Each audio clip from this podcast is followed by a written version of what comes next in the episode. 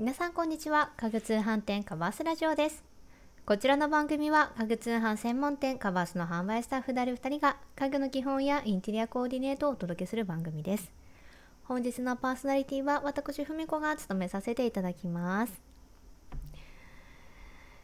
先日ですね、こう長きにわたってお伝えし続けていたんですけれども、やっとついに我が家がベッドを買い替えましたあのこの内容初めて聞いたよという方はあの放送のですね初めの頃を聞いていただけたら嬉しいなと思うんですけれども、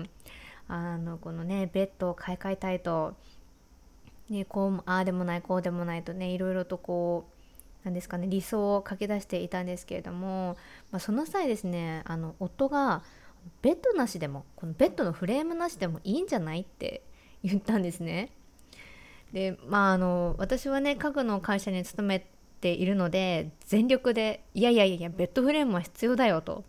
あの止めたので、最終的に我が家はあのベッドフレームを買ったんですけれども、あの、まあ、ちょっとねこう時間を置いて冷静に考えてみたらあのベッドフレームがない方が理想的な生活を送れる要素もあるんじゃないかなと感じたんですね。なので今回のテーマをベッドフレームなしでマットレスを使う方法についてシェアしたいなと思います。もうあお部屋に圧迫た、圧迫感が出てしまうのでベッドフレームは使いたくないという方や、あの子供がまだ小さいので高さを極力抑えたいという、ね、あのご家庭も意外と多いんじゃないかなと思うんですね。で、まあ、我が家もあのベッドフレーム買うときに高さを抑えたいっていう理由からあのちょっとねロースタイルのベッドに買い替えたんですけれども、あのーまあ、そういうご家庭にもねあのフレームない方がメリットたくさんあるんじゃないかなと思ったんですが、そのマットレスというのはですねできるだけベッドフレームがあった方が本当は望ましいんですね。ですが、まあ、いろんな、ね、事情ありますのであのマットレスのみでも使えることができれば、まあ、いろんなね事情も組むことができますし、何よりもあの経済的にもね嬉しい効果があると思うんです。まあそんなね内容盛りだくさんなんですけれども、まずあのどうしてベッドフレームがあった方がマットレスにとっていいのかということをお伝えしていきたいなと思います。でまずですねあのベッドフレームにはみっつの役割があります。でひとつめが通気性を良くして清潔な状態を保つということです。あの床との高低差をつけることで湿気を外部に逃がしてあのカビや嫌な匂いを防いでくれるという効果があるんですね。まあ、あのこの高温多湿な日本の気候の中でも特に夏や梅雨などのジメジメとした時期というのはね衛生面が特に気になる季節かなと思います。またあの季節問わず人は寝ている間にも汗をかきますので、通気性を良くしてくれるというアイテムは必ず必要になってきます。ふたつめがマットレスの質を高めるということです。あの最近ではですねフレームとマットレスがセットになっているという商品も多く、合わせるここでことでですねあの心地よいあの寝心地を与えてくれるというあのセットアイテムもあるんですね。であのフレームを合わせることであのマットレスの体圧分散が、ね、より強化されて、マットレス単体であの睡眠をとっていただくよりも質の良い睡眠をあのとりとることが可能と言われています。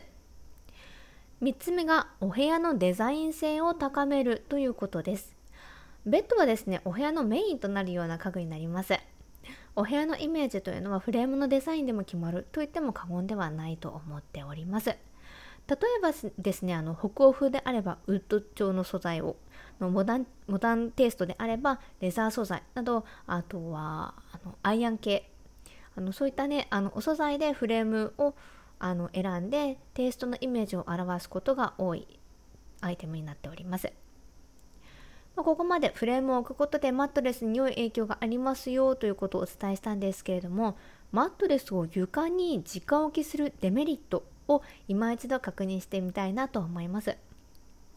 デメリットを確認することでマットレスだけでも使える方法が分かってくるかなと思います。ではデメリット大きくみっつありますのでご紹介していきます。ひとつめが通気性が悪くカビが発生しやすいという点です。マットレスの床への直置きというのはどうしても通気性が悪くカビが発生しやすくなってしまうんですね。床との隙間がないためマットレスに染み込んでしまった汗や汚れを外部に逃すことができなくなってしまうんです。なのでこの直置きする場合はあの天気の良い日にマットレスを立てかけたりすることであの通気性を良くするということが大切になってきます。ふたつめがホコリがたまりやすいということです。髪の毛やホコリは案外ですねマットレスの下にたまりがちなんです。ベッドフレームがあればベッドの下にお掃除ロボットが入ったりですとかあの柄の長いモップだったりとかほうきであのお掃除することできるんですけれども、マットレスを直置きしてしまった場合はそういうわけにいかないですよね。あのいちいちこうマットレスを持ち上げる必要が出てきますので、お掃除が億劫になるという可能性も否定できません。最後みっつめがへたりやすいという点です。マットレスが吸収した汗や水分を逃さないでいるとへたりやすく反発力が損なわれてしまいます。あのコイル式の場合は内部に、ね、湿気が溜まって内蔵されたコイルが錆びてしまったり、最悪ですね錆などによってあの折れてしまうということも出てきます。そうするとあの怪我の原因にもつながりますし、寝心地も悪くなってしまいますので、そういった、ね、痛みを防ぐためにもできるだけベッドフレームと合わせた使い方をお勧めしたいなと思います。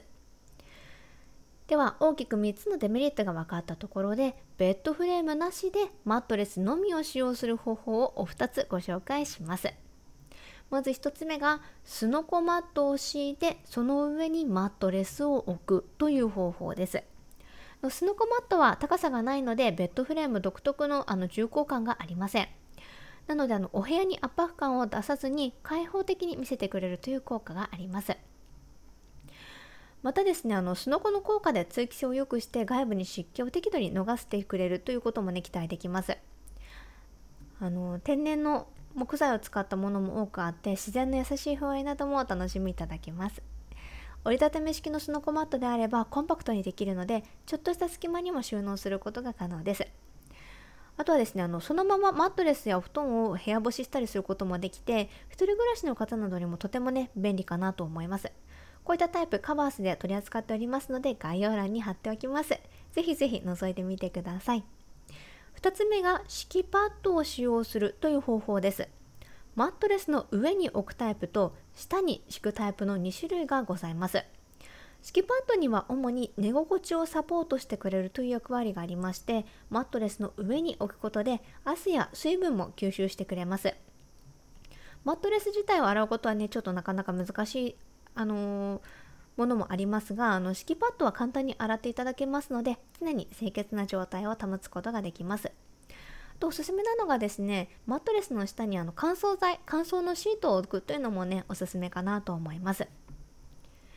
ここまでフレームなしでマットレスを使う方法をご紹介したんですけれども、いかがでしたでしょうか。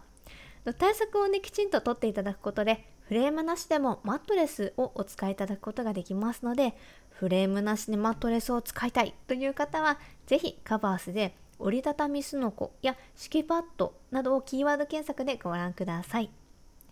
今回はベッドフレームなしでマットレスを使う方法をテーマにお伝えいたしました。少しでもマットレスだけを使いたいけれどもというお悩みの方のお気持ちを解消できるお手伝いができましたら嬉しいです。本日も最後までご視聴いただきありがとうございました。それではまた次回の放送でお会いいたしましょう。